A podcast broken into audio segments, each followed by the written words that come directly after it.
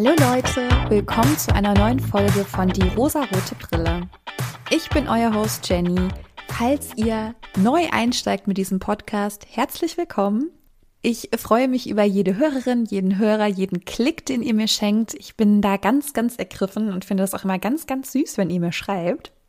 Ich möchte heute mit euch über den Film Promising Young Woman sprechen.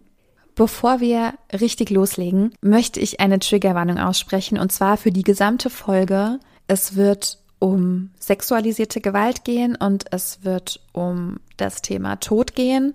Und wenn ihr euch damit nicht wohlfühlt, dann gibt diese Folge bitte komplett, denn es wird sich durch die gesamte Folge ziehen und ich kann es euch leider nicht im Timecode markieren. Also bitte seid vorsichtig mit dieser Folge und jetzt geht's los. Dieser Film ist noch relativ frisch. Der kam, glaube ich, erst letztes Jahr auch in den Kinos und ist ein Film von Regisseurin Emerald Fennell. Ich hatte im Vorfeld schon ein bisschen was über diesen Film gehört. Er wurde ja auch mit einem Oscar ausgezeichnet und hatte auf jeden Fall auch sehr viele Nominierungen am Start. Er ist mir sehr oft begegnet mit dem Hinweis, das ist ein Film, in dem geht es um Rache. Mein Eindruck war aber ein ganz anderer. Also für mein Empfinden geht es in diesem Film absolut gar nicht um Rache. Wir haben eine Protagonistin. Sie heißt Cassie und wird gespielt von der wundervollen Carrie Mulligan. Wir lernen Cassie kennen, indem sie vermeintlich betrunken in einem Club ist und ein Mann sie anspricht und er sie mit nach Hause nimmt und dort vorhat, mit ihr Sex zu haben. Obwohl sie dazu eigentlich gar nicht mehr in der Lage ist, weil sie nichts mehr äußern kann, weder ja noch nein, sie ist wirklich super betrunken. Aber es wird aufgelöst, dass sie das alles nur vorgespielt hat und dann wieder völlig nüchtern sich zu erkennen gibt und diesem Typen einen kleinen Vortrag hält, dass er das bitte nie wieder tun soll, eine Frau abzuschleppen, die gar nicht mehr im Besitz ihrer geistigen Fähigkeiten ist, da sie getrunken hat.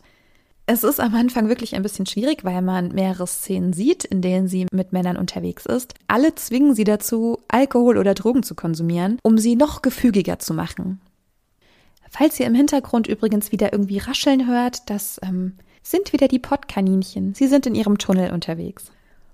Ich habe mich am Anfang des Films auch gefragt, warum Cassie das tut. Also warum sie sich mit den Männern trifft und warum sie die dann ja so aufklärt. Also ihnen dann ja wirklich im wahrsten Sinne des Wortes die Leviten liest, weil alle Männer kurz davor waren, ihr Gewalt anzutun und gegen ihren Willen zu handeln. Und das offenbar so allgegenwärtig ist in dem Leben, im Bewusstsein dieser Männer, das ist so erschreckend, aber ich glaube, es ist eben sehr real und das macht das dann so bedrückend irgendwie. Also, falls ihr euch diesen Film anschaut, genießt ihn bitte mit Vorsicht und schaut ihn vielleicht auch lieber nicht alleine, wenn ihr euch psychisch nicht stabil damit fühlt, denn es ist schon schwierig, das von außen zu beobachten. Irgendwann weiß man, Cassie hat die Kontrolle darüber und das gibt einem dann als Zuschauer in wieder Sicherheit. Aber ganz am Anfang ist es wirklich sehr schwierig. War so mein Eindruck. Vielleicht ist es für euch auch anders. Wir erfahren dann erst im Laufe des Films, warum Cassie das eigentlich macht. Und Cassie tut das, weil das ihr Umgang mit einem Trauma ist. Sie will etwas wieder gut machen, weil sie sich schuldig fühlt. Das war für mich das Thema des Films. Es geht nicht um Rache, es geht um Schuld. Denn es ist so, wir erfahren, dass Cassies beste Freundin Nina nicht mehr lebt und dass ihr in ihrer Uni-Zeit, als die beiden angefangen haben zu studieren, etwas Schlimmes passiert ist.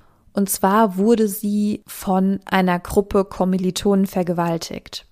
Und weder andere KommilitonInnen noch die Dekanin der Uni noch irgendwer anders stand ihr zur Seite, außer Cassie.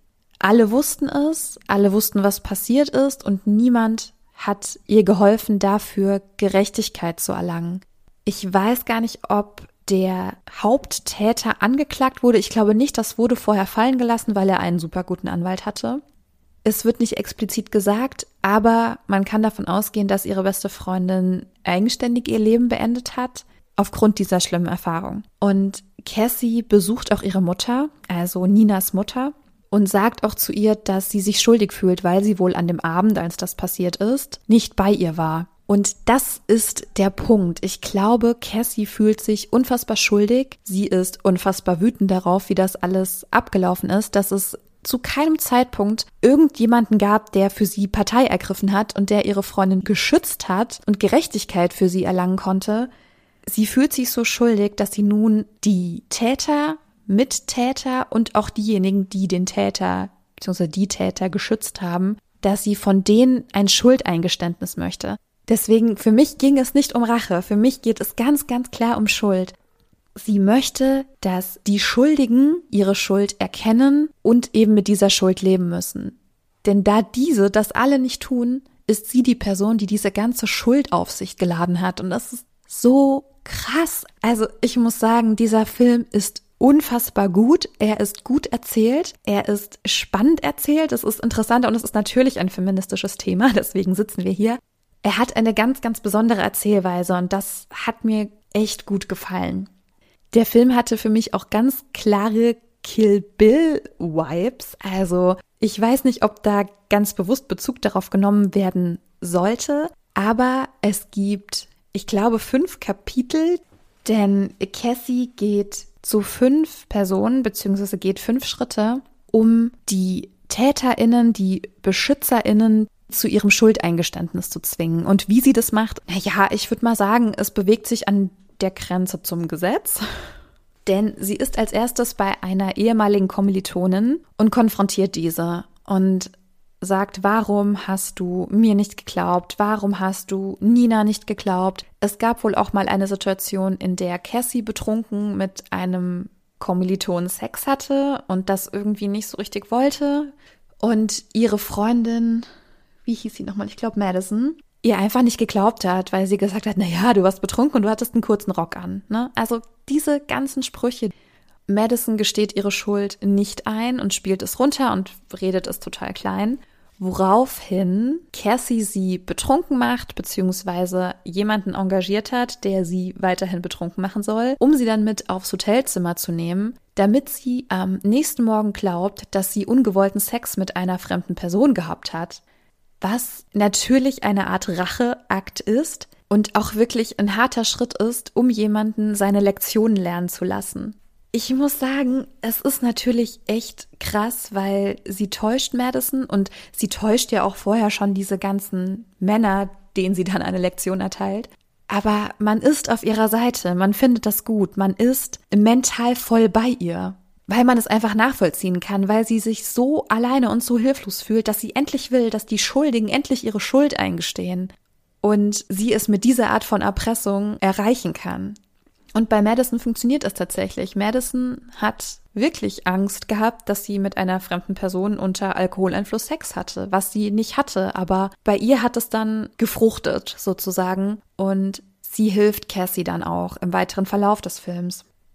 Die zweite Konfro trifft die Dekanin der Uni, die auch damals von diesem Vorfall wusste, die von Ninas Anschuldigung wusste und die nichts getan hat, die also die Täter geschützt hat. Mit der Begründung, es ist eine so schlimme Anschuldigung für einen Mann, das könne man einem Mann nicht antun, dass ihm so etwas öffentlich vorgeworfen würde. Und niemand fragt nach den Opfern. Und ach, das ist richtig, richtig schlimm. Egal, was einem als Frau passiert, dass man ja den Täter immer schützen muss, weil so eine Anschuldigung ist für einen Mann ja so furchtbar. Ja, aber was ist, wenn es stimmt? Was ist, wenn diese Anschuldigung richtig ist? Es ist so heftig, Leute, ich sag's euch. Auch die Dekanin will ihre Schuld nicht eingestehen und tut das alles ab und redet sich irgendwie raus. Cassie legt auch sie rein, indem sie ihr erzählt, dass ihre Tochter, also die Tochter der Dekanin, genau in dem Zimmer jetzt wäre auf dem Campus, in dem auch Nina gewesen ist, als diese Vergewaltigung passiert ist. Und sie sei jetzt in diesem Zimmer mit fünf Jungs und einer Flasche Wodka und sie würde jetzt Zeit dort verbringen. Und erst da merkt die Dekanin eigentlich, wie krass diese Situation ist, weil sie sofort Angst um ihre Tochter hat, weil sie sofort Angst hat, dass ihrer Tochter Gewalt angetan wird. Nachdem sie weiß, sie ist in einem Zimmer mit Alkohol und fünf jungen Männern. Und erst dann lenkt sie ein und bekommt Angst.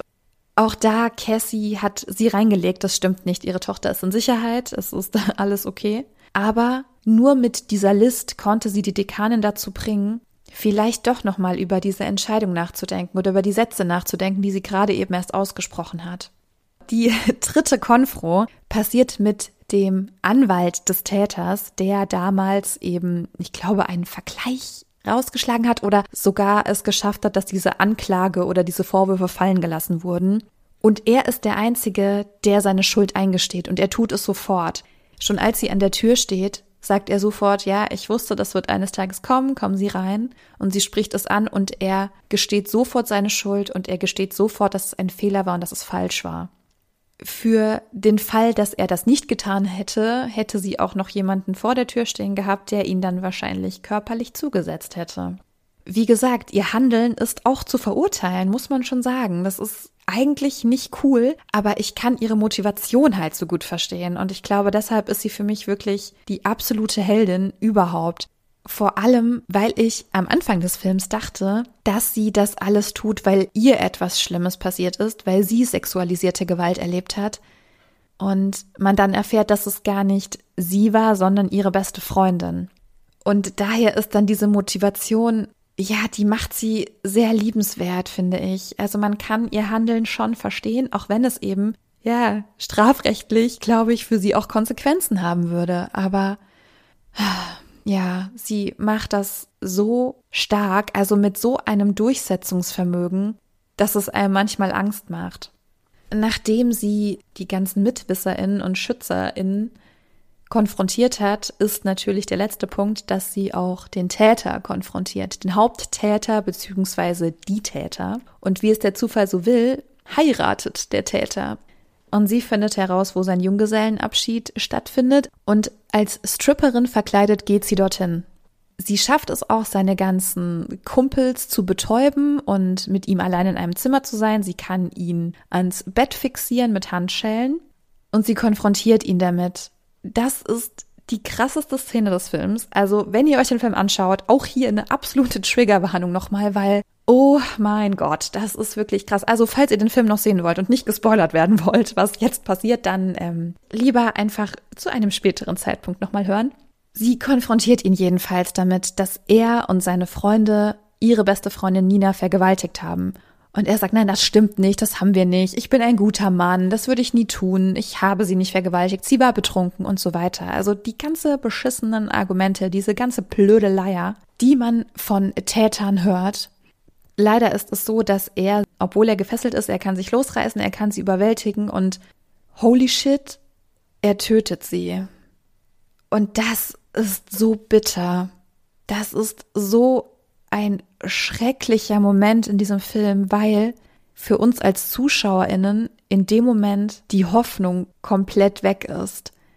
Denn dieser Täter, dieser Haupttäter, der als allererstes seine Schuld eingestehen müsste und dafür gerade stehen müsste, was er getan hat, wird nun nicht mehr bestraft. Und es kommt sogar noch schlimmer. Am nächsten Morgen beschließt sein bester Freund mit ihm zusammen, dass sie die Leiche dieser Stripperin verschwinden lassen und sie verbrennen sie. Das ist so furchtbar. Die komplette Hoffnung ist weg. Man denkt, oh Gott, so kann der Film nicht enden. Aber es gibt einen Lichtblick. Leute, es passiert etwas Wunderbares, wenn man das so nennen kann in dieser Situation. Cassie hat nämlich vorgesorgt. Sie hat von Madison, die sie ja auch reingelegt hat, ein Video bekommen, denn die Vergewaltigung ihrer besten Freundin Nina wurde gefilmt.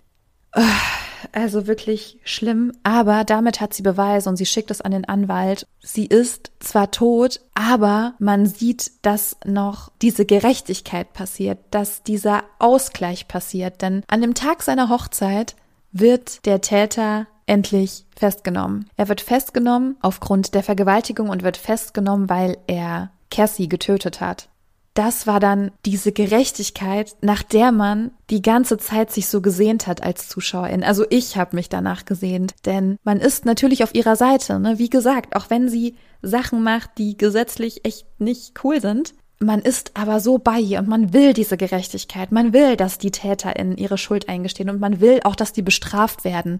Ich wollte so sehr, dass dieser Al Monroe bestraft wird und alles, was sie tut mit ihm, man denkt so, ja, gib's ihm, das hat er verdient.